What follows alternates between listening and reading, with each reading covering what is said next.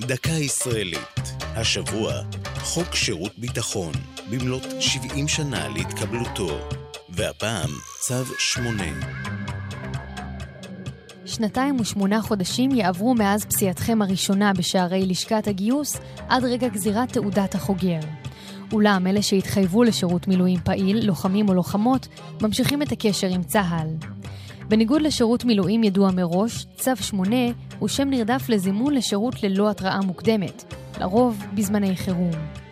בעבר ניתנו פקודות הגיוס המיידיות דרך מקלטי הרדיו והטלוויזיה.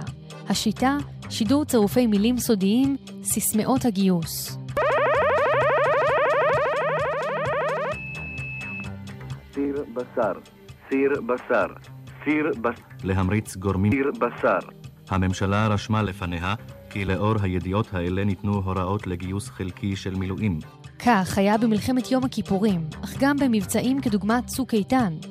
הקריאה למילואים בצו 8 אינה מוגבלת בזמן ואינה נמנית עם מכסת המילואים השנתית של החיילים. המספר 8 הוא מספר המתייחס לסעיף השמיני בחוק שירות הביטחון המקורי, משנת 49.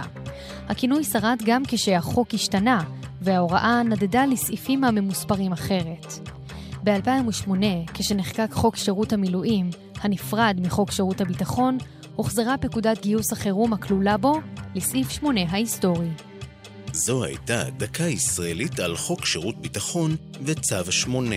כתבה טליה כהן, ייעוץ הדוקטור אריאל היימן, הגישה נועם גולדברג.